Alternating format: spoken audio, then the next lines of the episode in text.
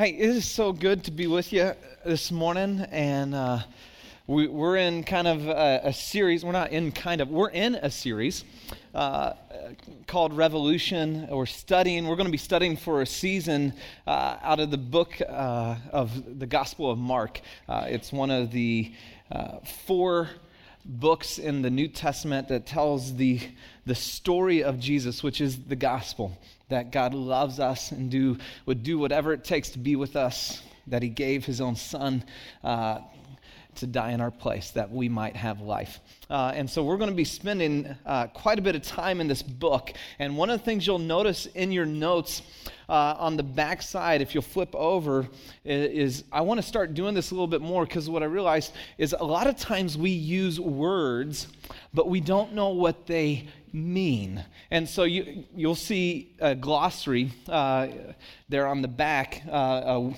there of words of like, hey, here's the words we're using, whether it's prophet. What is a prophet? What, is, what does repentance mean? What, what does forgiveness really mean? What does sin mean? What do these words mean? We use these words a lot, and especially if you've been around or you're familiar with.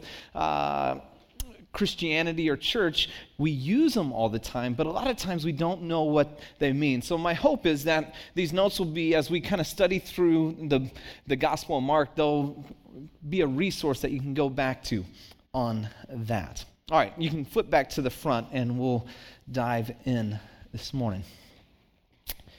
Uh, let me ask you this Have you ever felt just like a failure. In fact, just, just do this with me if you wouldn't mind. Um, think back to that moment, maybe that where you felt like, man, I just am an absolute, I failed. I'm a failure. Happy Sunday. Be encouraged. Wish you well. Have a great week. You're like, I'm so glad I came to church this morning.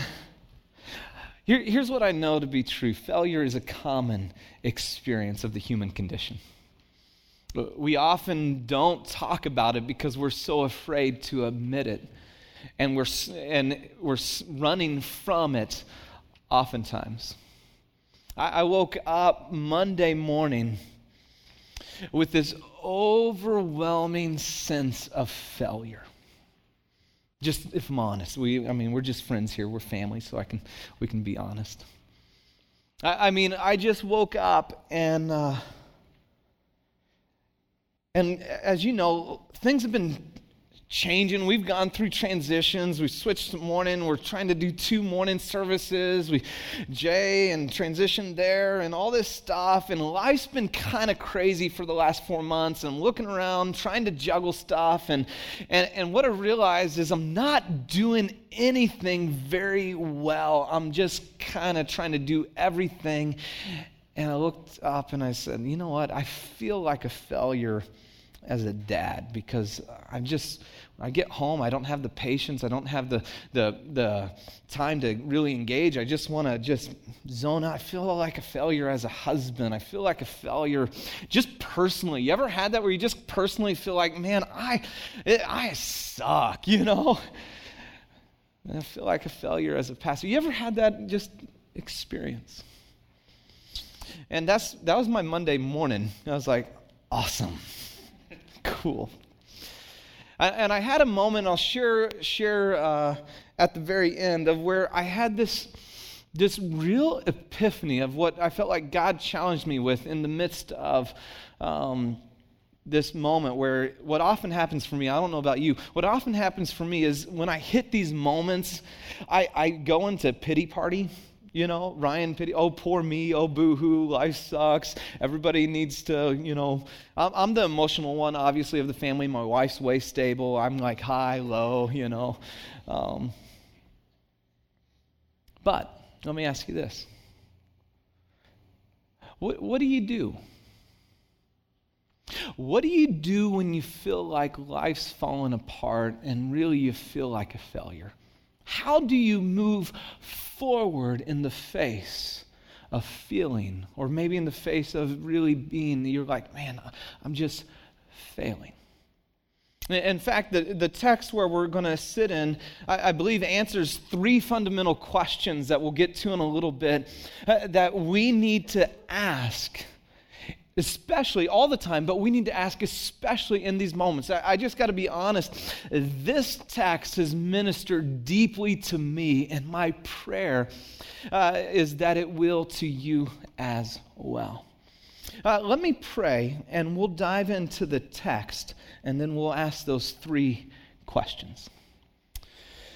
God, thank you for this moment. Thank you for the worship. Thank you for the time just simply to be together and sing. And just that last song, I will exalt. And sometimes we just have to command our soul. We don't feel like it. We just have to command our soul to exalt and look up and see that you indeed are God. You indeed are good and great and awesome. And so we come with an expectant heart that you long to speak and move. And I pray, God, that as we study your word, it would come alive to us, that you would, uh, you would fill me and speak through me, and you would get me out of the way, and you would have your way with us in these moments. In Jesus' name, amen. If you got your Bibles, if you wouldn't mind opening them up to. Uh, Mark, that's the book we're in, chapter 1, and we're going to be in uh, verse 2 through uh, verse 13. At the top of your notes, it says, Preparing the way. And last week we talked about that one critical question we have to ask Who is Jesus? Jesus asks Who do you say I am? And Mark starts out uh, at the beginning of the gospel of the Messiah, Jesus the Messiah, the Son of God. And that who Jesus is, is of utmost importance for us to ask as a community. Because if he indeed is Lord, if he is God, then it changes everything about us and how we live and operate in this world. And if he's not, then let's forget the whole thing and go play golf because it's beautiful out. And I haven't got to play in a while, and I get, I'm real bad, by the way.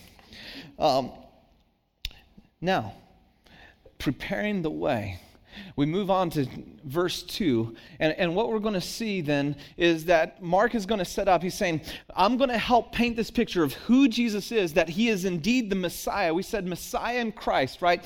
That's the same word. Uh, one, Messiah is the Hebrew word, the translation of the Hebrew word. Christ is the translation of the Greek word, means the same thing anointed king. That the king, uh, the long awaited king that Israel has been waiting for, that would restore them into their rightful place as the, the preeminent people of God uh, has come. The Messiah or the Christ has come. And now there is a herald. There's these ancient prophecies that foretold this would happen.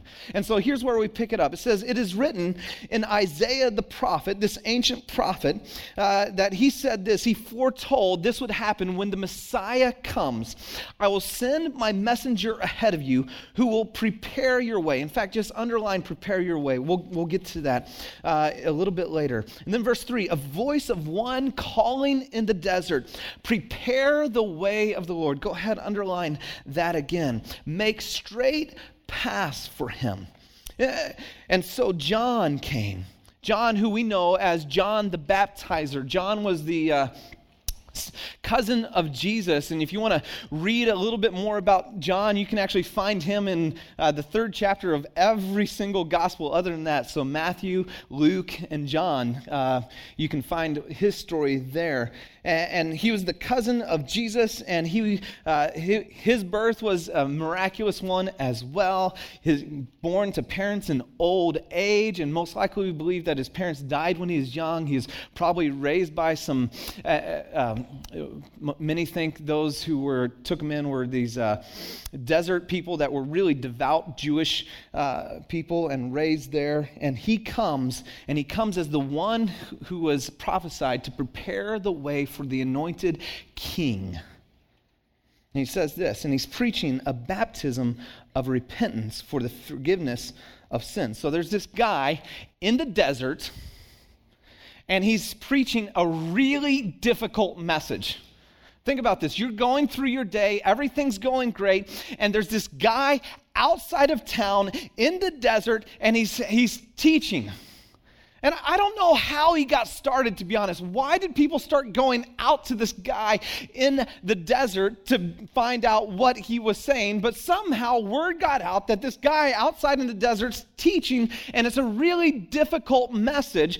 But with, they're fundamentally, here's the thing that you and I know the way often we go about life leaves us feeling more often than not like failures and we're just existing and we long, hey, this isn't working. Give me something that works. And so you hear this guy out in the desert preaching this, and he says, preaching a baptism of repentance for the forgiveness of sin. And in fact, that word repentance, I, I, don't have time to unpack all these words for you, but they, they are in the glossary uh, on the back. Repentance literally means to make a U turn, to change directions.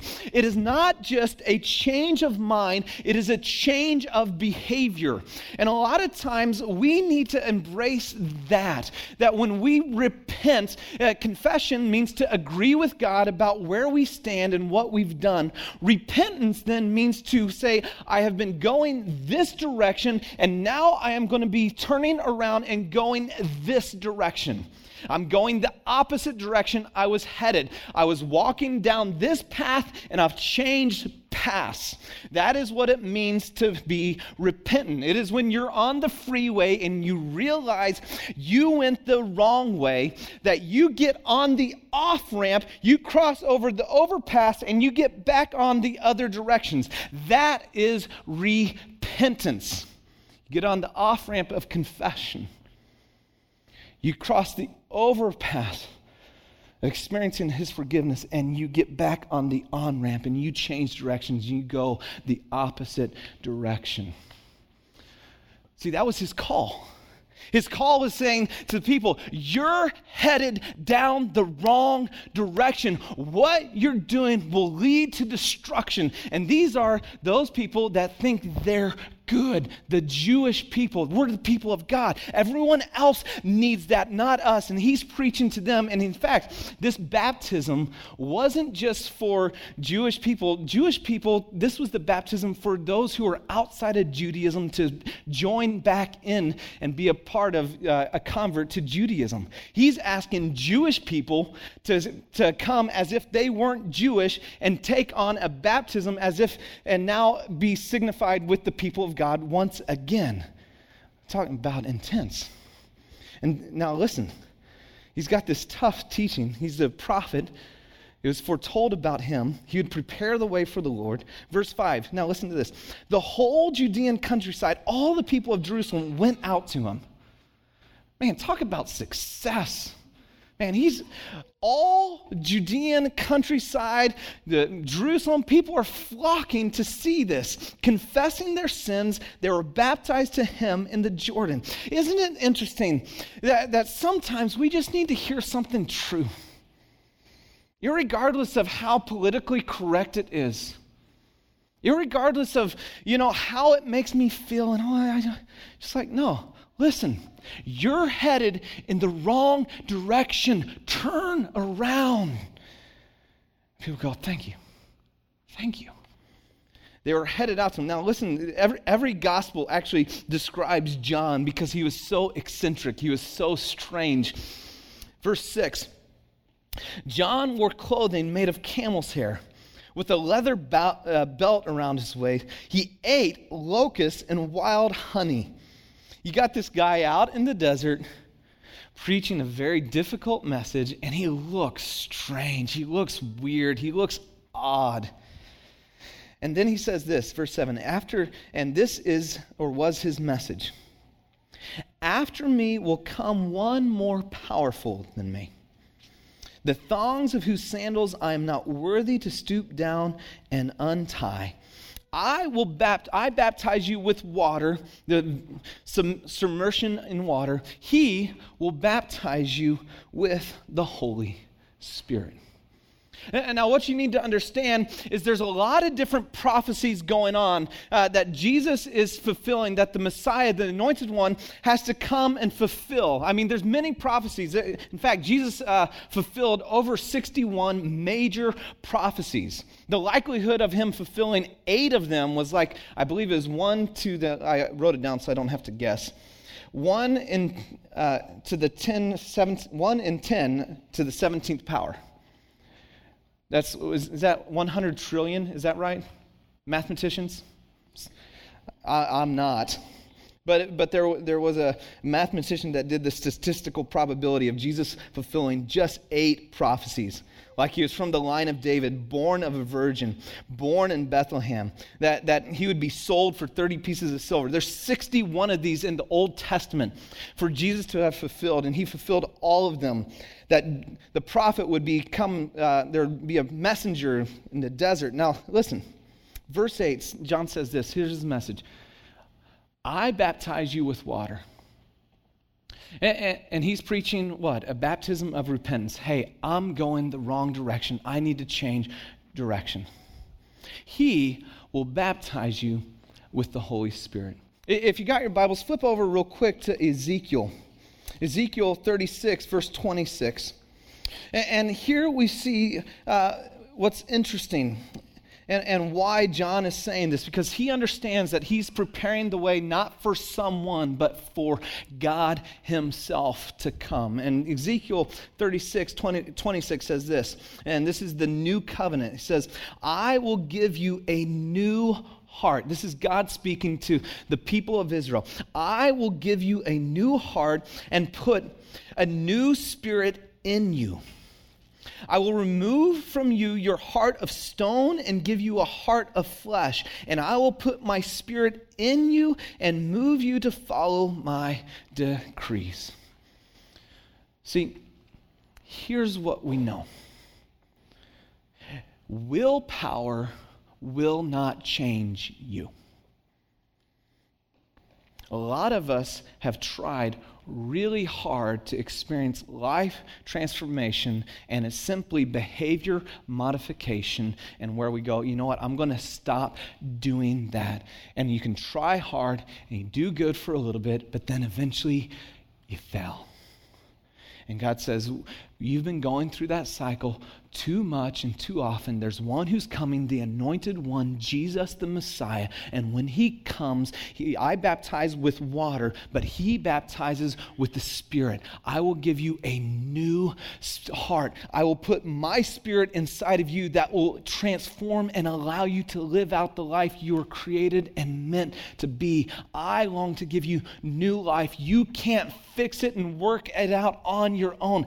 Only God can. He's saying, this is what Jesus came to do. That's why he's greater. Verse 9 At this time, at that time, Jesus came from Nazareth in Galilee and was baptized by John in the Jordan. Uh, and as Jesus was coming out of the water, he saw heaven being torn open and the Spirit descending on him like a dove. Now, I just want to, this really doesn't take us anywhere, uh, but a lot of people, when we think about this scene, it, it's kind of messed up. It's kind of cheesy. Jesus shows up, he gets baptized to identify with, with humanity and humanity's sin. He did not need to repent. He, ba- he was baptized to identify with us so that he said, I am part of humanity, fully God, but fully man, and I'm going to take on the sins of the world. And in that moment where he comes out of the water, I just it doesn't say like our movies have done this where like a dove like flies down and it's like sits on his shoulder. So wimpy, so lame. It's, it's people looking and seeing, we don't know how to describe this. This is phenomenal. The Spirit of God transcended and fell down from heaven onto him, and we don't know how to describe it, but it is like a dove. And what a dove symbolized was simply this a dove symbolized the humble self sacrifice. That's what a dove meant in the Old Testament times. It was humility and self sacrifice. And it says somehow this dove landed, not the literal dove, it just, this is what it looked like. I don't know how to explain it. It was like this. And in that moment, a voice came from heaven You are my son, whom I love. With you I am well pleased. A declaration of the, of the Godhead, Father, saying, I love you. You're mine. And it initiates Jesus into ministry, his public ministry. And so what does he do? He goes and does all these amazing miracles. And no, actually, at once the Spirit sent him out into the desert. Now, we'll get into this in just a second, but I just think it's so interesting.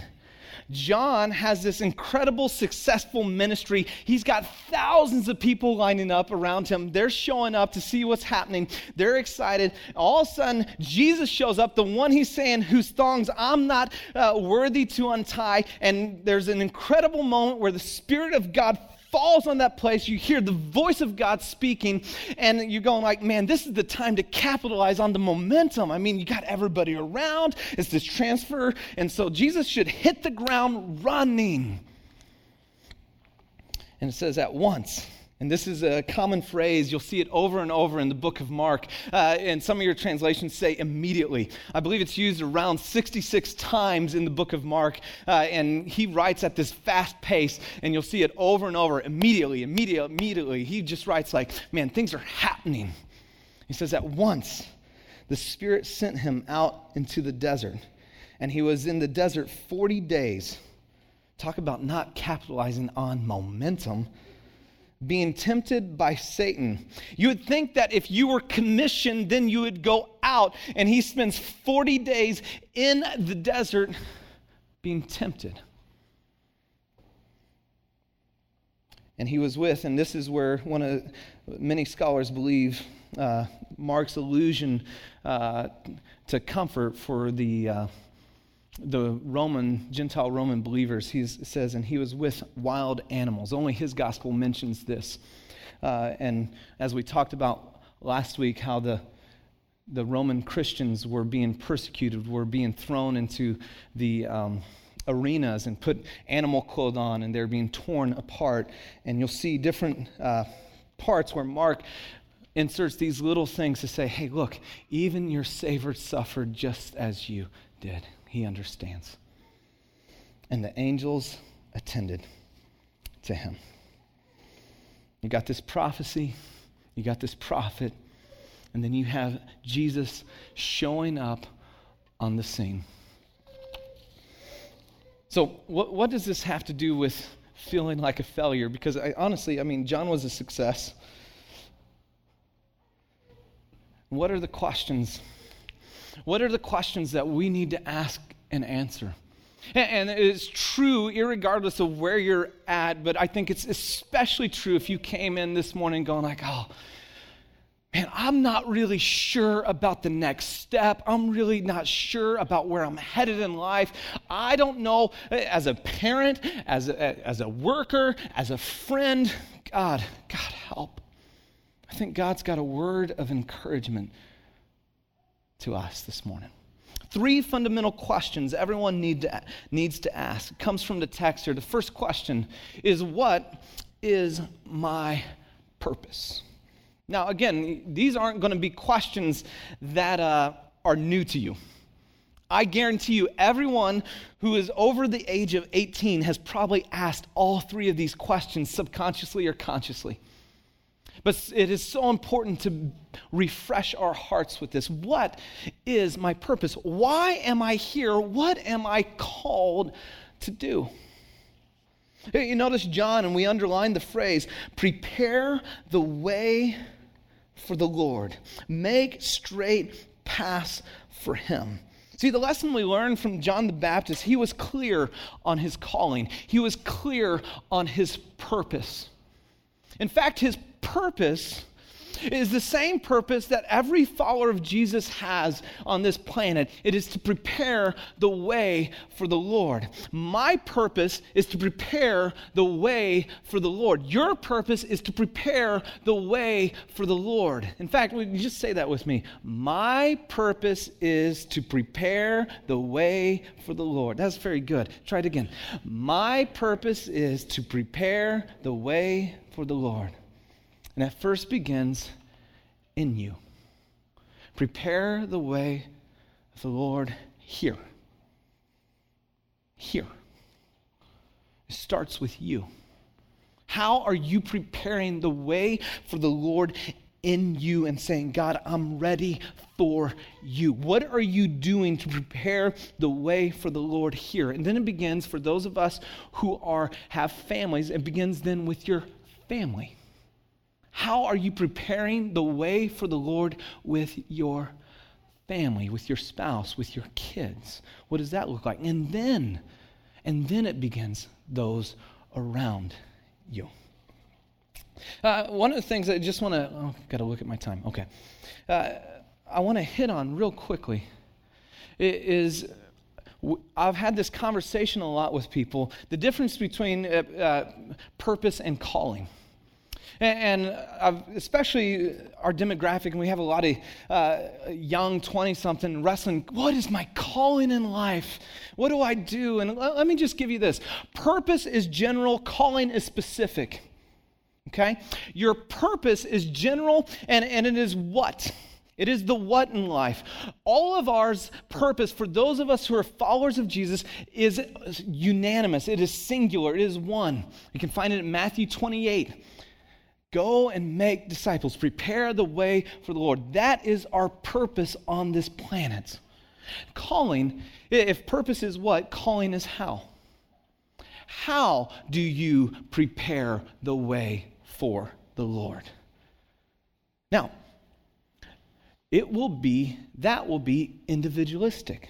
That will be determined on how God made you up. That will be determined on your past experiences, your background, uh, and how your personality. All those sort of things begin to help shape your calling. All of our purpose is the same. Our calling is our unique role in how we go about fulfilling our purpose. Now, now, some are wrestling with your calling, your specific role. And what I'd say is do what you know until God shows you differently. See, we sit on our hands wondering, oh, God, well, I don't know my calling. I don't know what I'm specifically supposed to do. Then I'm not going to do anything. Do what you know until God shows you differently. And you know, I might prepare the way for the Lord. Well, you know what I know? Is that starts here. That starts with me. That starts with God, I'm going to get into your word. I long for you to transform me. That, that means what you say, I'm not going to take as nice suggestions. I'm going to take them as the word of God. And so I'm going to respond accordingly so and go, God has spoken. He said, Love my neighbor. I know how to do that. Right? See, so much of the Bible and so much of God's will is revealed only maybe 10% of God's will is, is unrevealed. 90% is revealed here. Here's, do what you know until God shows you differently. And as you step into your purpose, He will reveal your calling. And we put the cart before the horse and go, Oh, I want my calling. What's my calling? And He says, Step into your purpose, and I'll begin to show you your unique calling. One of the great seductresses of the soul I believe, especially in the church today, is external success at the expense of eternal significance. We get caught up with something big and flashy, and Facebook doesn't help, and Twitter doesn't help, and how do we have followers in the blogosphere, and how do we have all this kind of stuff, and we want to be known and famous, and God doesn't judge us on fame, but faithfulness. That's a real good spot for amen. I just thought I'd let you know. John 3:30. Notice this. Notice this. John 3:30 uh, the, John the Baptist says this because John's ministry was blooming was successful he had thousands of people coming out and then Jesus shows up on the scene and everyone shifts to him and people are asking what's going on dude what's happening you know don't you care and here's what he says he must become greater I must become less it's interesting isn't it? That John's purpose for his life, John the Baptist's purpose for his life, wasn't success in the eyes of man.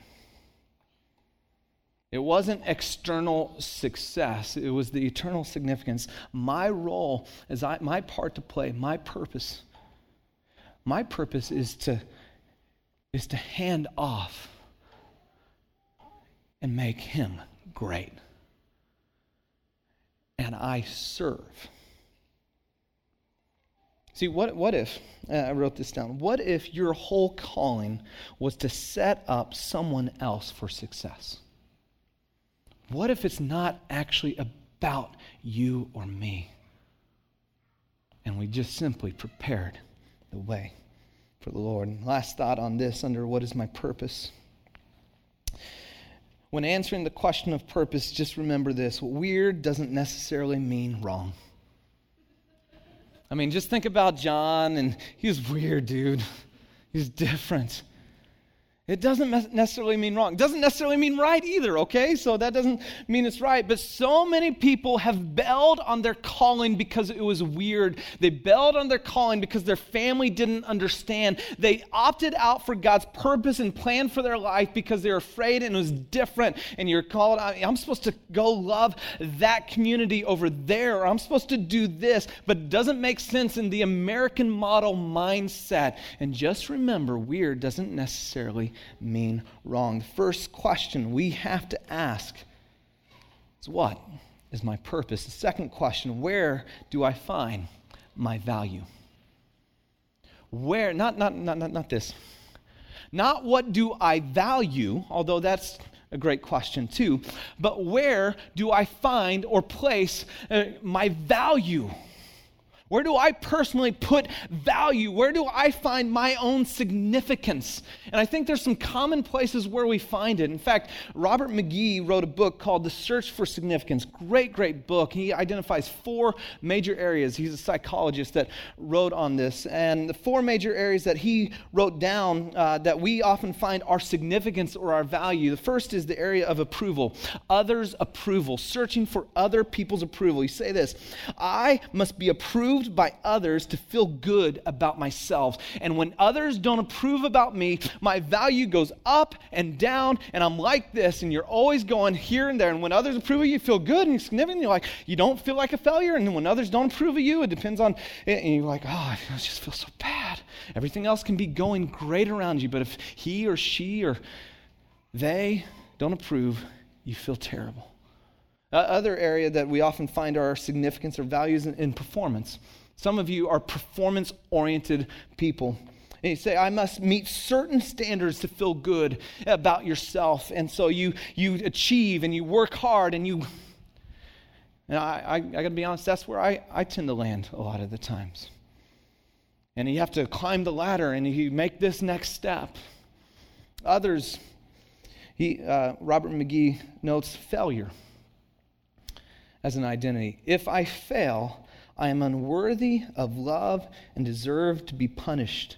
And it becomes the significance between how you live. And you just live in this world of, of guilt. And if I fail, no, I, you shouldn't. My significance is based on that. And you shouldn't love me. I deserve to be punished. And the second, uh, last one is shame, where you live out this life of I am what I am I cannot change, I'm hopeless.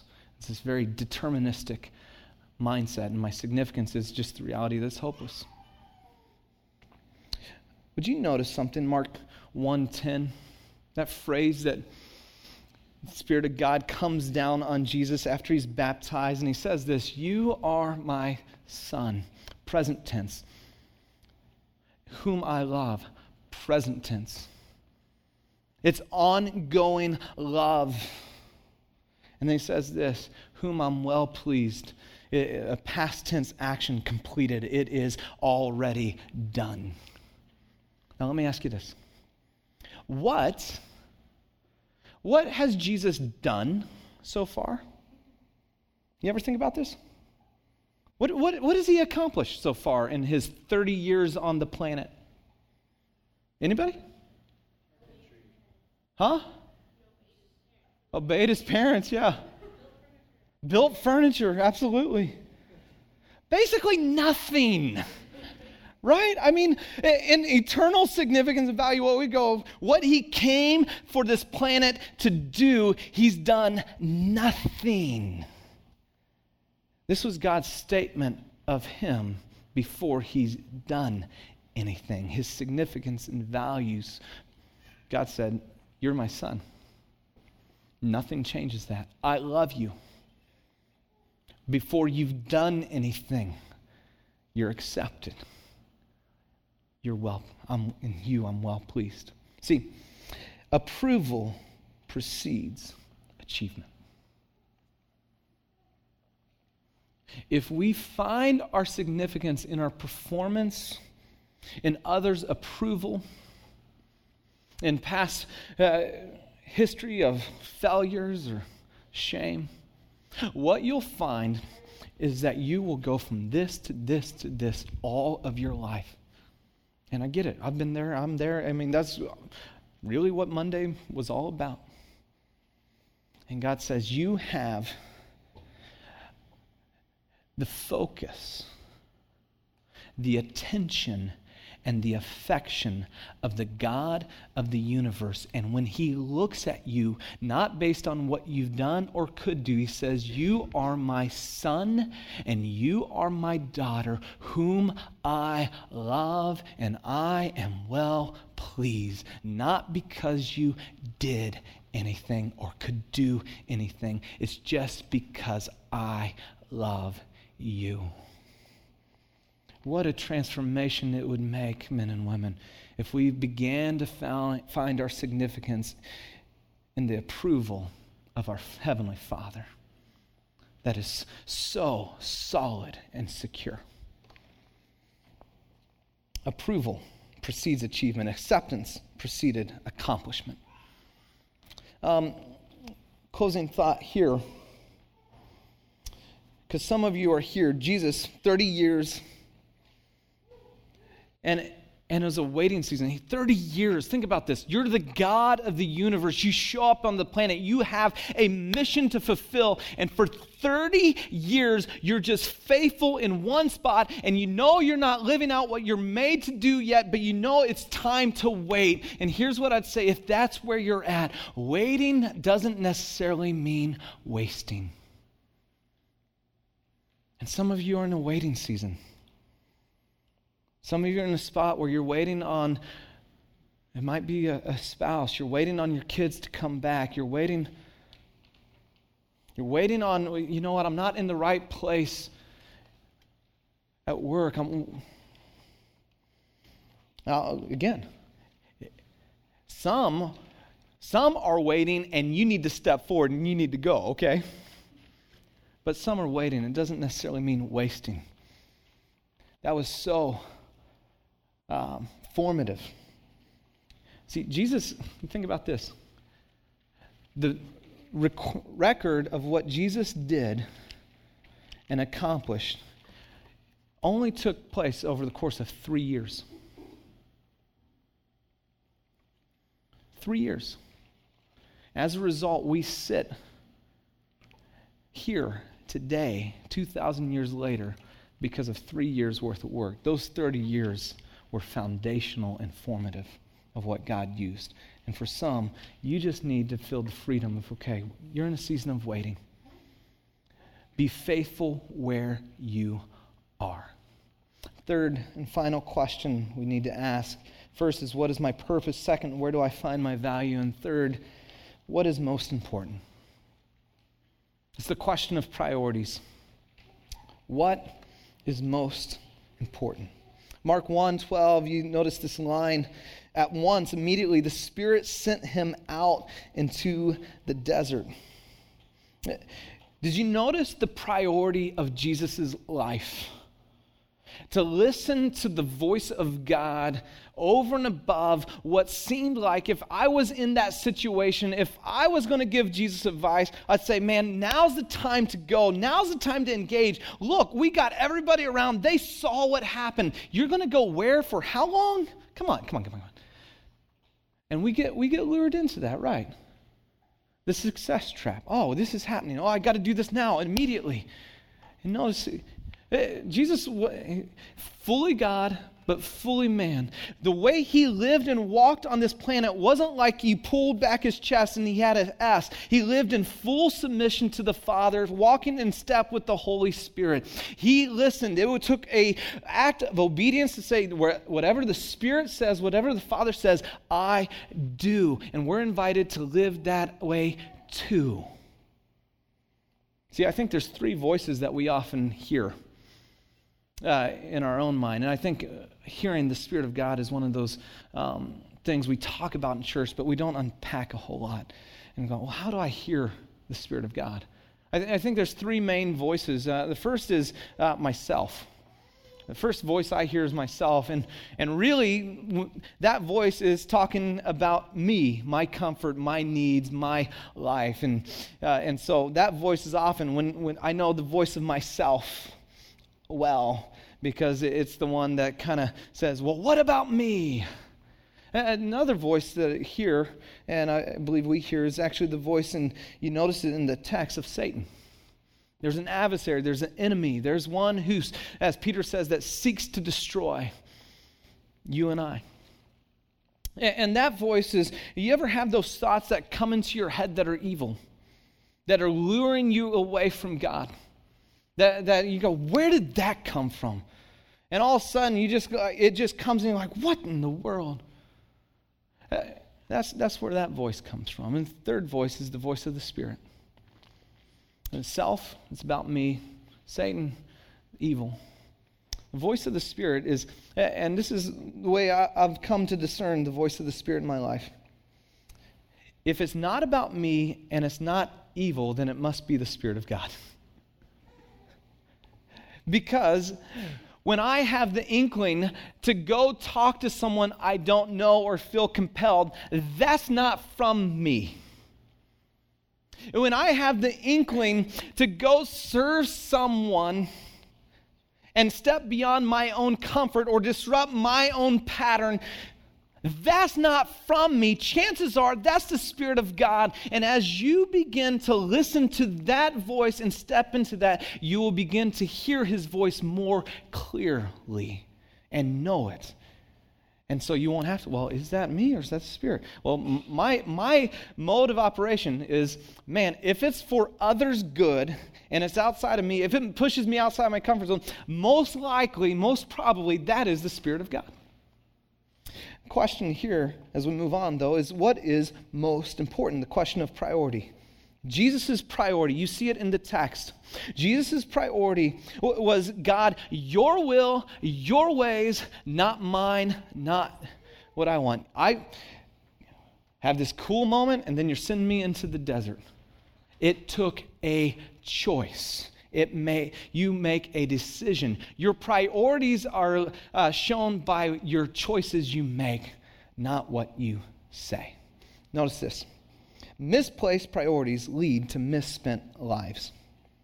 Misplaced priorities lead to misspent lives. In silicon valley we have it like no other.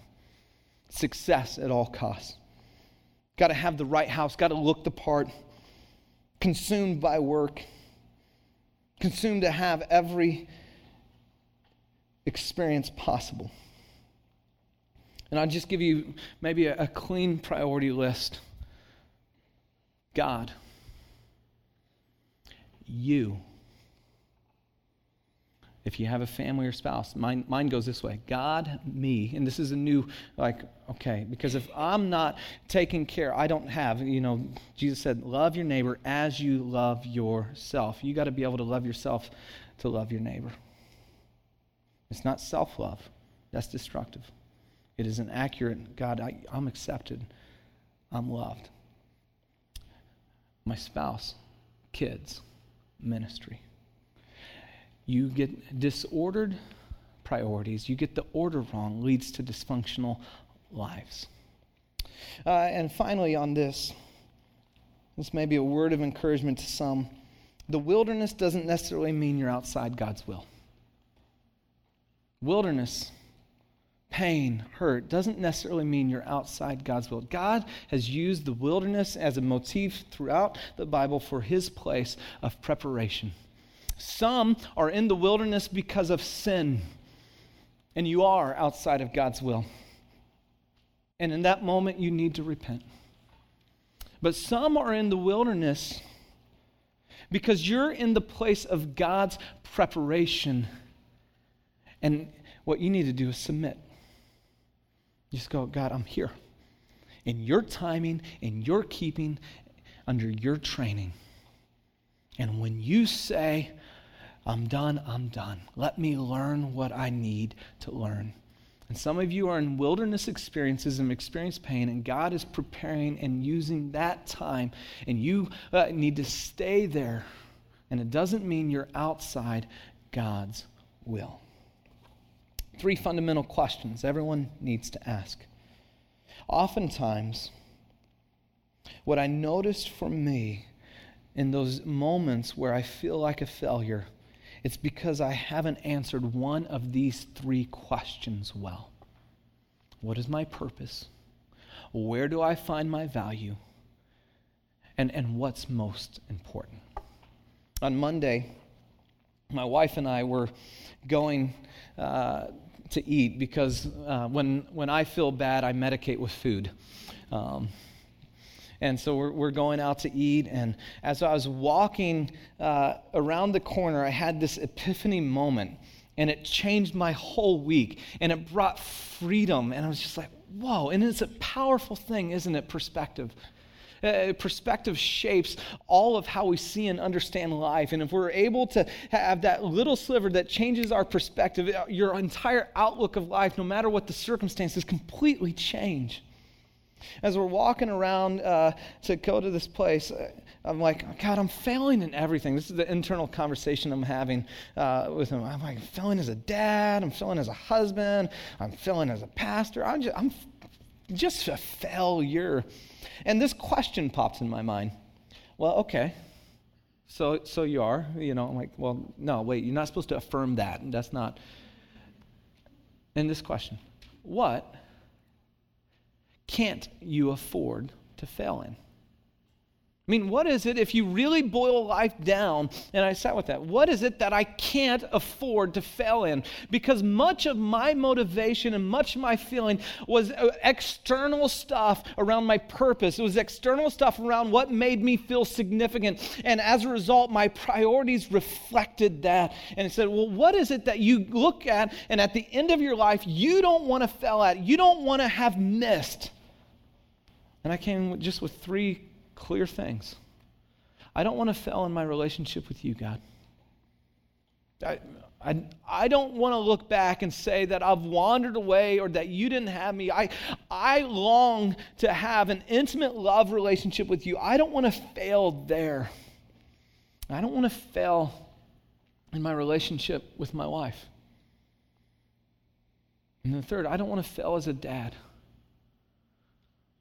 I don't want my kids to, to hate the church because their dad was a pastor and to not know the love and grace of Jesus.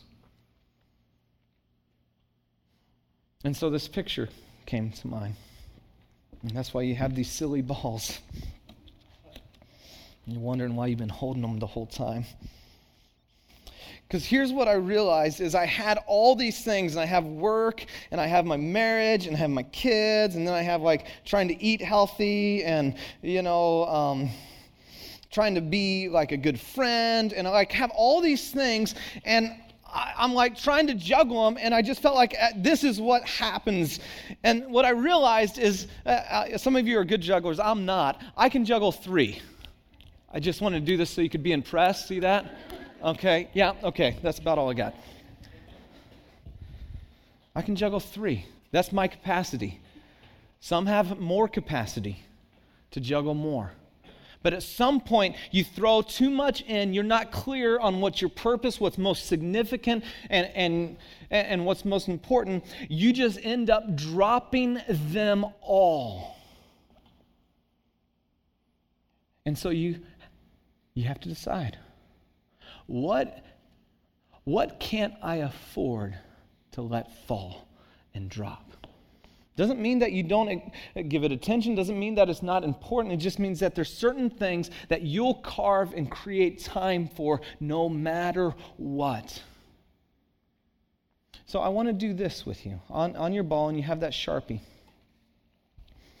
I just want this to be like a little reminder, and we're just going to, as we close, do a little action item here. In light of your purpose on this planet, in light of your value and what's most important, would you take this ball and write down what you can't afford to let fall? Just take a moment. I'm just going to give you a, maybe a minute, and you can finish the exercise later if you need. But I just want you to write it down on there. What are the things? Because I wrote mine down this week. It is so powerful, so freeing to go, okay, you know what? All else. If all else fails, what I know I don't want to let fall is my relationship with God. And it goes in this order. All else fails, what I know I don't want to let fall is my relationship with my wife, my kids. I'm sorry, you guys weren't on the top three. but I tell you what, it's made me a way better pastor this week as a result. And that's what it does. It gives you that clarity. It makes you and allows you, frees you up so you're not living under this immense pressure. You're not living under this immense, I have to approve or achieve or perform. You go, man, that's it. At the end of the day, at the end of my life, that's it. I just want you to take this ball as a silly, I know it's reminder, but just to keep it there and just keep it somewhere where you'll see. Maybe it's in the car, just wherever you're most tempted, where life gets busy and you forget. You just keep the ball, and someone's like, What's that ball about? I just don't want to let it fall. That's weird. I know. Uh, Howard Hendricks said this. He's a professor at uh, Dallas Theological Seminary. Incredible, incredible man. He wrote this My fear is not that you would fail, but that you would succeed in doing the wrong thing. Taking this moment to get clarity will ensure that you will succeed in doing who you're made to be. Ask those three questions What's my purpose? Where do I find my value? And what's most important. Would you stand with me and we'll pray as we close?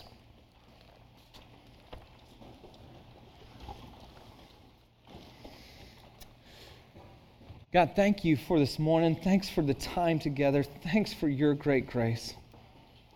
Thank you for this church and uh, God, these men and women you've brought here. It's so humbling to get to be a part of this journey. God, would you uh, allow us as a church to step fully into who you made us to be, into your purpose for our lives? But most of all, may we hear the whisper of our Heavenly Father saying, I love you. You're fully accepted. I approve. I'm well pleased. And out of that would be the way we live our lives in relationship with you. God, would you make us a church? Would you make us a church that experiences your grace and lives in that freedom that it, it would just be so compelling to a world around us to know what that is? In Jesus' name, amen.